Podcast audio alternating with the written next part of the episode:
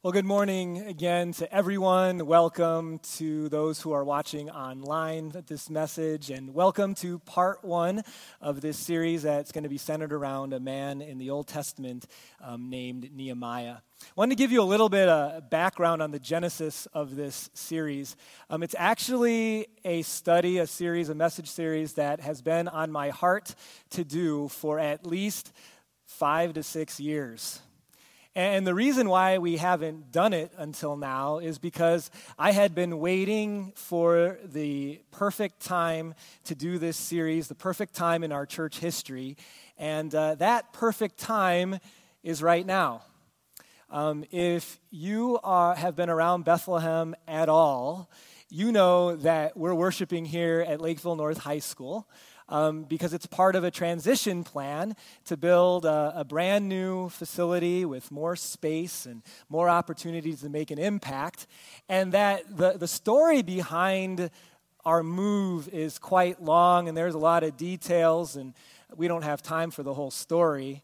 Uh, but I, I, did want to give you a long story short. In 2011, um, we were very fortunate to be able to buy 19 acres of land right in the middle, the heart of Lakeville, right next to Lakeville North High School, right next to the parking lot where you parked. And the plan had been and has been to, to build there. Well, we're going to be able to start to do that, it would seem, uh, within at least a month, if not sooner. And so there's a lot to celebrate and, and a lot to be excited about and happy about. This build is part of why we're doing this series. Let me explain it a little bit more. Um, a couple nights ago, I was at an area event, and a, a pastor uh, friend, an area pastor friend of mine, um, came up to me and asked about the building project. As pastors don't talk necessarily about fun stuff; they just talk about church stuff, which is which is fun, but you know what I mean. Um, and he asked how it was going. I said, Great, you know, when we're probably going to be starting. And, and then he, he said this He said, Ben, I bet you can't wait till the building project is over so you can get going with real ministry again. And for some of you, you probably know what he meant by that, but let me fill in the blanks in case you don't. What he was hinting at is something that can happen to a lot of churches that when they're in the middle of a building project, especially a big one like this, that all of the focus, all of the emphasis, all of the energy is around getting that thing built. And what gets lost is the real reason why we're here as Christians and as a church, which is something entirely different. So, for instance, you may not have known that our mission statement is written on the back of the service handout that you received, but it's there. And I'll, I'll tell you that never once has it ever looked like this to lead people to buy real estate at a good price and build a super cool state of the art buildings, all right? Now, that could be a good mission for a business, but that's never been our mission and we need to be very careful that even in a short time frame like a couple years or longer that it doesn't become our mission because the mission that God gave to us has nothing to do with building. Did you know we could accomplish God's mission without building a single building? I think this time frame is testament to that, isn't it? Right? Our mission is given to us by God himself. The way that we say it so that you'll remember it is just very simply to lead people to Jesus. That's why we're here. That's why we have services. That's why we go out into our community to lead the people of our communities to Jesus. And whenever a church forgets that and becomes about something else, they're off track. And so our first fill in for today is a good reminder for all building projects. A good church building project is about more than walls. A on point church building project has to be about more than walls. It, by definition, includes walls. Of course, a building project is going to have walls, but it has to be more than that. In fact, the walls are secondary to the primary purpose and mission. You see, if, if this building project that we're going to be starting, and, and it's going to get real very soon as we see dirt moving and structure going up, if it's all about that building and making us comfortable and giving us a place to go and, and making it so that we don't have to come early and stay late to set up and tear down, you know, type of thing, if it's all about that, we are off base. And I have led you badly. But if we remember that what we're doing over there isn't even about the walls, really, but the walls are just a tool to share Jesus, then this building project can be a faith developing, life centering, purpose driving event that I don't want to get done or over. I do in a certain way, but it's not keeping us from anything. It's just part of what we are already doing, leading people to Jesus. Enter Nehemiah. Nehemiah was a man in the Old Testament who actually was asked to run a building project. And, and actually, what we're going to find out today is he wasn't asked as much as he volunteered. And as we, over the next two months, take a look at Nehemiah and this building project, there are going to be some amazing lessons that we're going to learn, that we're going to grow with, so that this building project for us never becomes just about the walls, but always is about more than that. So, at the beginning of a series, the, the first sermon and the first preacher gets the privilege of being able to cram a whole lot of world history into just a little bit of time. Because if we don't have the context of Nehemiah, the whole series doesn't really mean as much. And so I'm going to attempt to give you the historical background for Nehemiah. Before I do that, though, there are some of you who are new to church, new to the Bible, new to Christianity, and you've thought that every religious book, whether it be the Bible, uh, the, the, the, the Quran, the Book of Mormon, is, is written in the same way and that really what they are are fables or, or stories. Let me tell you, the Bible is written totally different than a fable or a story. Here's what I mean by that the Bible is a record of history and how God weaved his plan throughout history. Did you know that secular historians learn about world history from the Bible, which they don't believe the main part of it, that is Jesus as Savior, but they learn about history from the Bible. That's interesting. Did you know that there's never been an archaeological find that has actually disproven something in Scripture, but instead, every archaeological find has only boosted or bolstered what the Bible already says? I'm trying to tell you this event with Nehemiah isn't just some story, it actually happened. And, and when it happened was about 400 years before Jesus was born. But the background to Nehemiah that I'd like to share actually starts in about 1000 BC. So at that time, about 1,000 years before Christ, um, the country of Israel, the nation of the Jews, was at its all time pinnacle and height. They would never be more powerful than at that time, that kingdom of Israel. This is when kings like David and like Solomon, some of you have heard those names, this is when they ruled. And, and God had promised that He was going to guide the Jews, the, the descendants of Abraham, that He was going to guard their nation because He had promised that a Savior would come and that he chose the Jewish nation from which that Savior would come. Nothing be, not because there's anything special about the, the Jewish nation, just because God in His grace had to choose someone, and He chose Abraham and, and his descendants. Well, they're at their all time peak as a people and as a nation. They're as plentiful as the sand on the seashore, like was promised to Abraham. But there was something real rotten about the nation, and that is that their following of God began to become less and less. And they, they turned their backs against God, and God sent many warnings through prophets, and they would listen for a while, and then they would go back into their old ways. And so, what eventually happened in about 930 BC is that the kingdom split. And we have the, the northern kingdom and the southern kingdom. The, the northern kingdom chose uh, the mascot of the panther, and the southern kingdom chose the cougar as their mascot, and that's where Lakeville got it from the cougars and the panthers. Now, that didn't really happen, but there were two kingdoms. There were two kingdoms. Um, and you'd think that things would get better, but it didn't. It actually got worse. The northern kingdom, especially, their decline was like almost immediate, and they fell hard and they fell far from God. And so, even with warnings, they did not listen. And in 722 BC, the northern kingdom ceased to exist.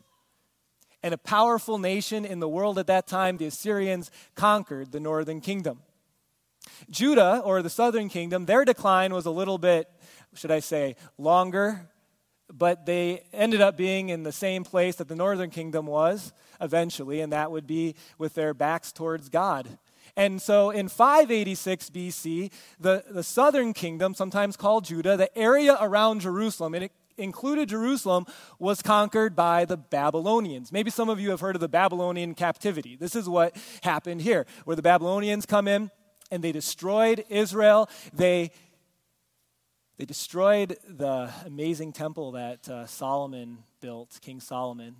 Uh, they took all the artifacts, carried it back to Babylon. Um, they destroyed Jerusalem, it was in shambles, and took most of the people with them back to Babylonia or Babylon as, a, as slave labor. Well, in this entire story, God's stated plan never changed. His stated plan was that the Savior would be born in Bethlehem. That the area around Jerusalem, and Bethlehem's only like five miles away, would be very important to the salvation story. That this area in near Jerusalem would be theirs. And his plan for that never ended, even though his people were taken into captivity. Well, something interesting happened. This, this gets really interesting, and we're going to come back to it later, too. This is the part many of you, maybe all of you, don't know. In 930 BC, the next great kingdom in world history was the kingdom of Persia. And one of their kings, their, their, their, first king, at least in this conquering time, was a king named Cyrus. Okay? When Cyrus was king of Israel and, and Persia for only just a little bit, he did this curious thing that made no political sense at all. You know what he did? Cyrus essentially decreed that any Jew, those of Abrahamic uh, descent, would be able to return to Jerusalem and to rebuild it. And in fact, he actually commissioned these Jews that he was going to let leave to rebuild the temple. He told them to do it. He told Persians to give them gold and silver and animals, and actually took out the artifacts from the temple that the Babylonians had taken and you know, put them into storage. He took them out of mothballs and sent them back with the Jews to be used in the temple again. And one has to ask the question why would he do that? Because it makes zero political sense. You are not only losing a whole bunch of free slave labor, but you're paying them to leave. Why would he do that? Cyrus. Well, Ezra one of the contemporaries of Nehemiah, tells us in the first verse of his book, chapter 1, verse 1.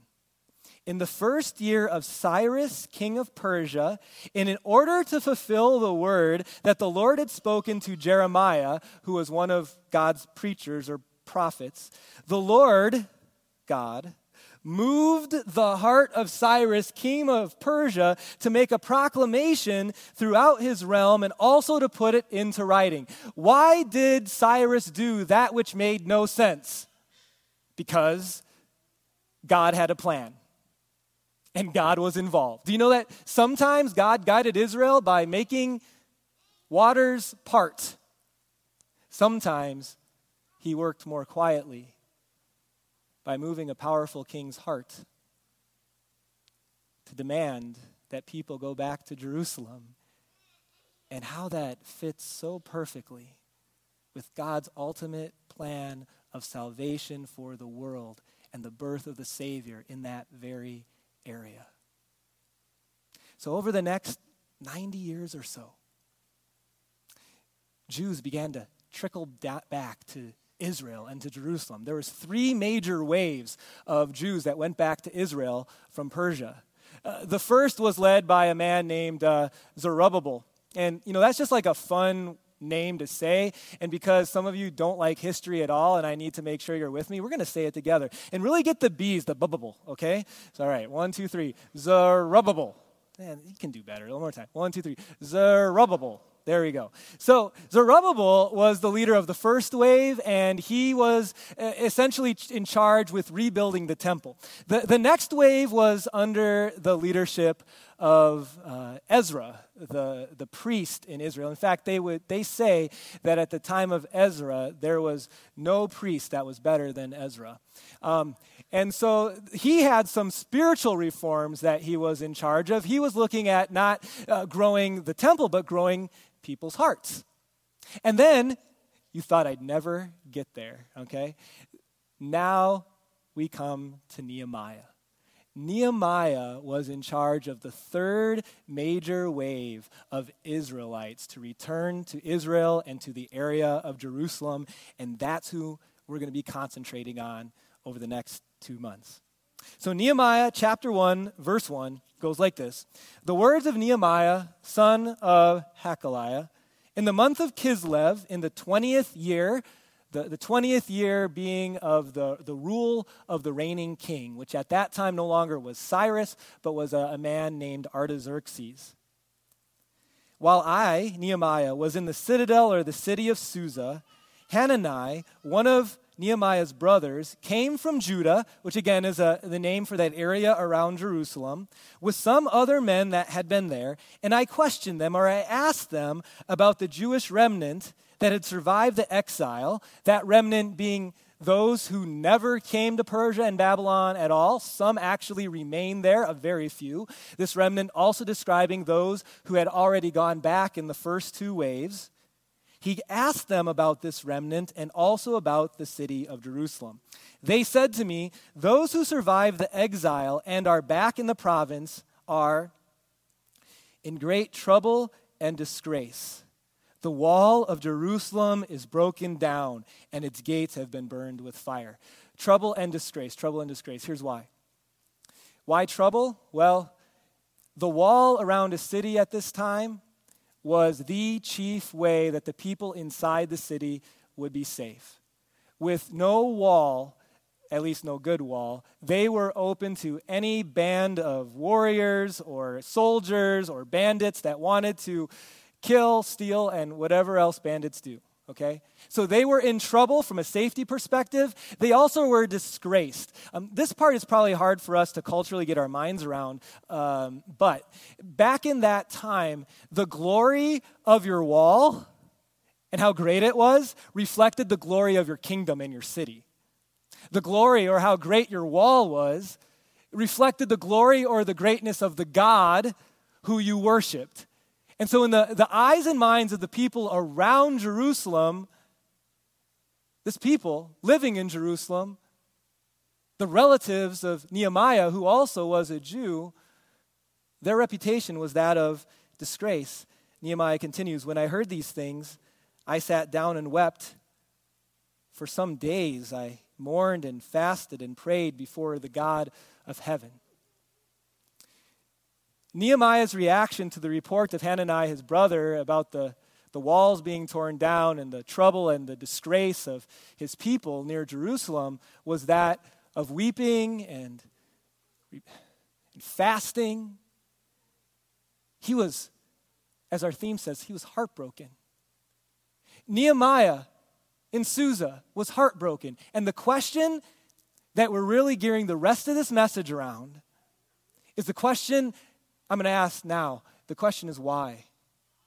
Why would Nehemiah be heartbroken about Jerusalem?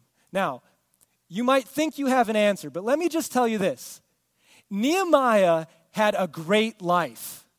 The last verse of our section in chapter 1 says that he was cupbearer of the king. Now, what does that mean? Like he brought a glass to the king? Yes.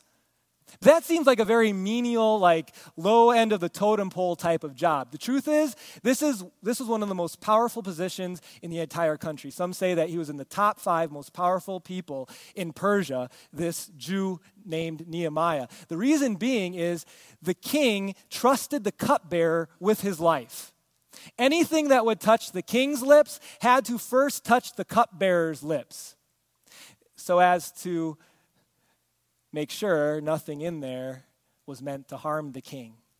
The king trusted the cupbearer with his life, and so in response, that cupbearer had a very high position in the country. Here's what I'm saying Nehemiah had a posh life. He had the best of the best. You think, oh, he's in Babylonian captivity, now Persian cat. No, no. He had an awesome life the best of the best the world had to offer in many ways, and he was in Susa, which was 800 miles away from Jerusalem. That's like the distance between here and Nashville if you Googled it. And there was no Twitter or there was no social media to keep him up to speed on what was going on in Jerusalem. He could have very easily, because it was out of sight, put it out of mind. Why was he so heartbroken? It did not affect him, really. Let's read the rest of the chapter. There's an answer in there. Then I said, Lord, the God of heavens, and the rest of this chapter is a prayer. The great and awesome God you who keeps your covenant or your promise to love with those who love him and to keep his commandments. Let your ear be attentive, Lord, and your eyes open to hear the prayer of your servant Nehemiah as I'm praying before you day and night for your servants, the people of Israel. I confess the sins we Israelites the sins we Israelites, including me and my father's family, have committed against you. You know, that, that's, uh, it's a very biblical way, obviously, to come before the Lord like we do every week, or almost every week, in confession. It's the first thing that Nehemiah makes mention of. We have acted it wickedly toward you. We have not obeyed the commands, decrees, and laws that you gave your servant Moses. Remember, Lord, the instruction you gave your servant Moses, saying, If you, my people, the Jews, are unfaithful, I will scatter you among the nations. You, you know what Nehemiah is, is sort of recalling? Lord, you keep your promises. We're living in the scatter, is what Nehemiah is saying. What you had said would happen, did. We are scattered. But you also promised if you return to me and obey my commands, then even if your exiled people are at the farthest horizon, you know where Susa was? The farthest horizon. I will gather them from there and bring them to the place I have chosen as a dwelling for my name. So Nehemiah is also recalling God's plan, which was even though we wander and are scattered, ultimately, you had promised to bring us back to Jerusalem. To the, that's the place I have chosen as a dwelling for my name, as a temple, and for the birthplace nearby of the coming Savior who would be named Jesus.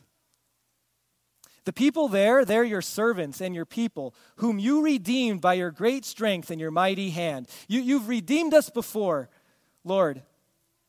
Let your ear be attentive to the prayer of this your servant and to the prayer of your servants who delight in revering your name. Give your servant success today by granting him favor in the presence of this man, i.e., the king of Persia named Artaxerxes. What Nehemiah is saying at the end of this section, and we're going to get into it much more next week, is that Artaxerxes. Um, Nehemiah was going to go before Artaxerxes and ask him if he, Nehemiah, could lead a group of people to Jerusalem because he had a building project to be a part of.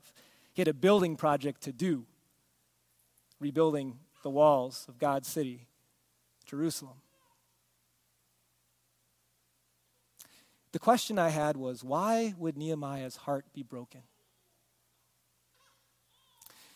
The prayer is telling. Do you know why? Well, a big part of it is that Nehemiah understood, as he explained through those verses of his prayer, what God is up to in the world, and he wanted to be part of it. Nehemiah gave us a great history of Israel. And he was holding God to his promises because he knew in that, that verse we looked at that he was going to establish his name in Jerusalem. Nehemiah understood what God's primary objective in the world is, and he wanted to be a part of God's plan in this world. So sign me up. I'm going to be a part of this building project, even though my position in life might be in danger if I go before Artaxerxes. And so Nehemiah's heart broke because he knew that God's heart was broken. Nehemiah had a desire to rebuild Jerusalem because he knew that that was God's desire. In essence, maybe God's desire for eternity and for as long as the world has been around could be summed up this way in our next fill in that God's greatest desire has always been the deliverance of his people.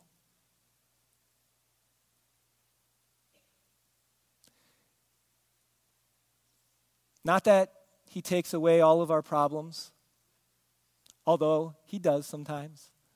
Not that he makes us rich and famous, although that would be nice. Not that we always get along with our in laws or whoever it is, the people that, or whatever, but that would be nice, right? But that's not why he came. He came for the eternal deliverance of his people. And you see that in the time of Nehemiah. Nehemiah chronicled that, didn't he? That God guiding Israel so that Jesus would be born exactly in the area where God promised he to be born because God's greatest desire has always been the deliverance of his people. And then when Jesus came to this world, we see that that was his heartbeat, his echo, his life on this earth. Let me just say it this way. You would not choose it. Like, you know how we, we get kind of upset and complain about our lives? Like, Jesus' life on earth 33 years of a lot of yuckiness. I can say that at church, right? Yuckiness, right? It was horrible. He had nothing. And yeah, there were times where the crowds cheered him, but it ended with his death. Why? Because God's greatest desire has always been the deliverance of his people.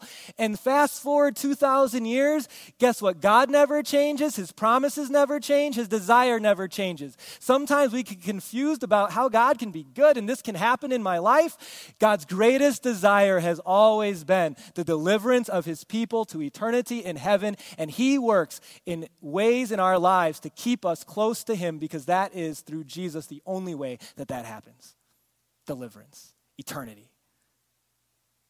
His greatest desire is deliverance of his people. God has this amazing love for his people. And do you know what? When it comes to his desire for the people of this world, there's this amazing purpose that God has given us. I, I, uh, I thought about it this way. It's not a fill in, but it might as well could have been, uh, up on the screen. God gives those who know the role to go. God's given those who know about Jesus and deliverance the role to go and share it. In fact, we are the only plan, guys. There's no other plan. There's no Bose system in the sky. The angels are not going to come out and tell people, we're it. The people who know, Jesus said, need to go. Do you know what the angels throw parties over? Not when you get a new TV. He throws parties when someone who is going to hell comes to know Jesus as their Savior and their eternity gets changed. Do you know what the Father killed a fattened calf for? When someone who was lost was found. Do you know what we have the privilege to be a part of? those who know God's plan throughout history, like Nehemiah knew God's plan and recounted it, we have the privilege of being a part of God's plan. Nehemiah knew what God was up to and wanted to be a part of it. We know what God is up to in this world deliverance of his people. Man, we have the opportunity to be a part of it. So let me ask you what breaks your heart? It's a good question, isn't it? Do you know what's true? Usually, the things that break my heart, and maybe it's true for you as well, are when things happen to me that are really close to me, to the people that are close to me. Do you know what's also true?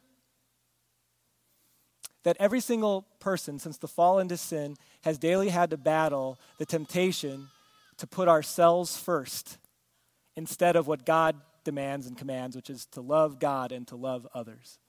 And you see this in kids from almost their first words when the neighbor boy comes over and Johnny won't let him use the tractor because it's mine. As people who have a sinful nature, we daily battle thinking about ourselves first and usually, the things that break our hearts the most are the things that are closest to us. And some of that makes sense.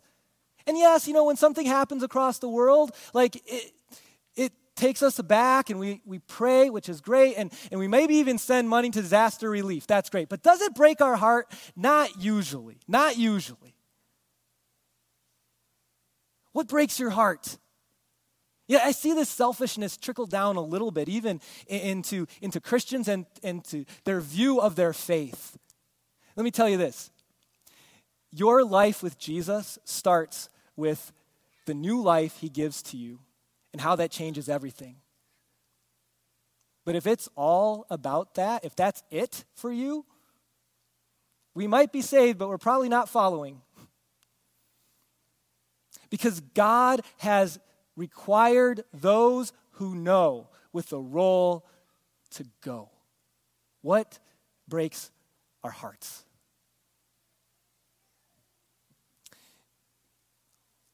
What keeps us up at night?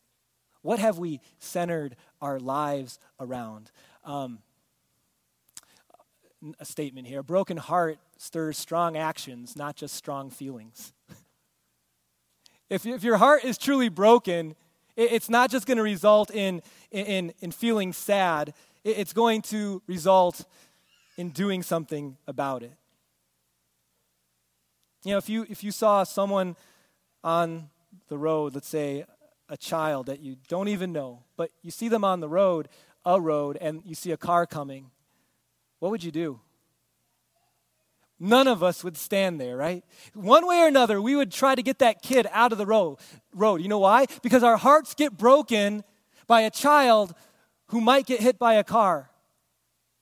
Are our hearts broken about people in your neighborhoods and in your community that don't realize who Jesus is and what he's done? Do you know when our hearts are broken?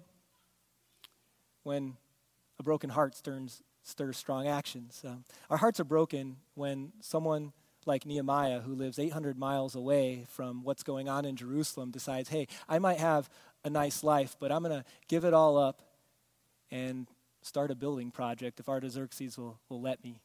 I'm going to travel to Jerusalem because I know that God grieves the walls being torn down, and I do too. Our, you know what? When hearts are broken, I see hearts broken with a church that decides that after being in a building that they love and a piece of property that they love for 40 years, that they're going to sell it with uh, no church yet to be built um, and to, to worship in a high school, which, by the way, like like if this is the worst that we have to suffer for God, um, I mean, we've got it pretty good. I mean, there's air conditioning and lights, and I mean, like, let's not like think we're giving up too much by coming to Lakeville North High School, you know. But it was a big decision, wasn't it? And, and families and people sacrificing maybe a vacation or their Starbucks or something, I don't know, to, to give towards this building and the things that we have to do together. I see hearts broken in that way.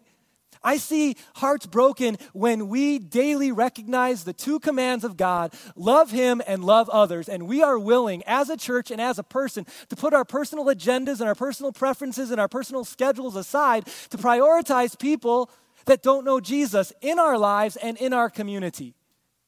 That's the heartbeat of this church. And as long as I get to be pastor here, we're not going to do it perfectly, but it won't change. I will push on our leaders, I will push on you to make sure that what God celebrates is what we celebrate. That what God is about, the saving of the world, is what we are about. The lost being found. And we have this tremendous privilege to be ones who know and now who have the role to go. In fact, I'll say it this way if if you're someone who thinks that the primary purpose, the primary purpose, and the only purpose of the church is to be served and to cater, the church should cater to everything I want. First thing I'll say is as, as if the church grows to be bigger than one person, we can't cater to everything you want. So we can either stay at one or, or get bigger, right? And if that's your thought about church, you're probably going to eventually feel uncomfortable here. But if if you are passionate about the lost and coming together with a group of people to be filled up with Jesus and then to go out and to share Jesus, and that saving people, the message is greater than my personal preferences, then you're going to love this church. Because that is what the mission is that God has given us to do. And so, as a way of sort of giving you a takeaway for today, here's my last fill in for you. In order to feel like God feels, that would be heartbroken for people who don't know Jesus as their Savior. Let's begin to see like God sees. What if we changed our vision for the people around us? Let me give you one quick example of what I mean by that. So, a couple weeks ago, I was uh, trying to check out at Aldi's, and um, one of my strengths finders is competition. So, I always I don't know. I just try to find the lane that I get out the fastest. I may not be going anywhere or need to get anywhere, but that's just, I just need to win, um, which is really weird and is a, there's sin in there, and I know I'm, I'm, wor- I'm a work in progress, okay? Um, but what happened was I picked the wrong lane because the person, the lady in front of me, had like just a couple things, so I thought she'd be fast. But then she decided to do what no American does anymore, which is to use cash and she used cash and she used quarters and nickels and pennies. And I'm just like, in my mind, I didn't say anything because, Pastor, you, you, can't say anything. You just think it, you know? And so I'm like, inside of me, I'm not proud of this. I am mad. I don't know why, I just am. And then I, I, I, look at this fill in the blank this week and I think about Nehemiah and I think about how is it that we can be more on target with having a passion for the lost. And I'm thinking, well, what if I just changed my view and thought, hmm, I don't know what happened in her life today or what's going on in her life. What, what if I just viewed her not as someone who's stopping me from getting through the line, but instead someone who God loves, who Jesus died for? That changes things. It changes how you view the neighbor down your street who just is gives you a hard time. It changes how you view people at work, at school. It changes everything. Let's start there today. Let's start viewing everyone around us as blood bought souls by Jesus. And let's begin to grow our passion with God's help for the role that He's given us. Let's pray. Dear Heavenly Father, we thank you for this message from Nehemiah, his prayer, and, and being able to look a little bit into what was going through his heart and mind. Lord, as we live life, it's so easy to get distracted by things that aren't really that important. Help our hearts to break the way your hearts, your heart breaks. Help us to, to have passion around that which you have passion the deliverance of your people. And may we be so excited about our own personal deliverance and forgiveness that we can't wait to go share it with others. In Jesus' name, amen.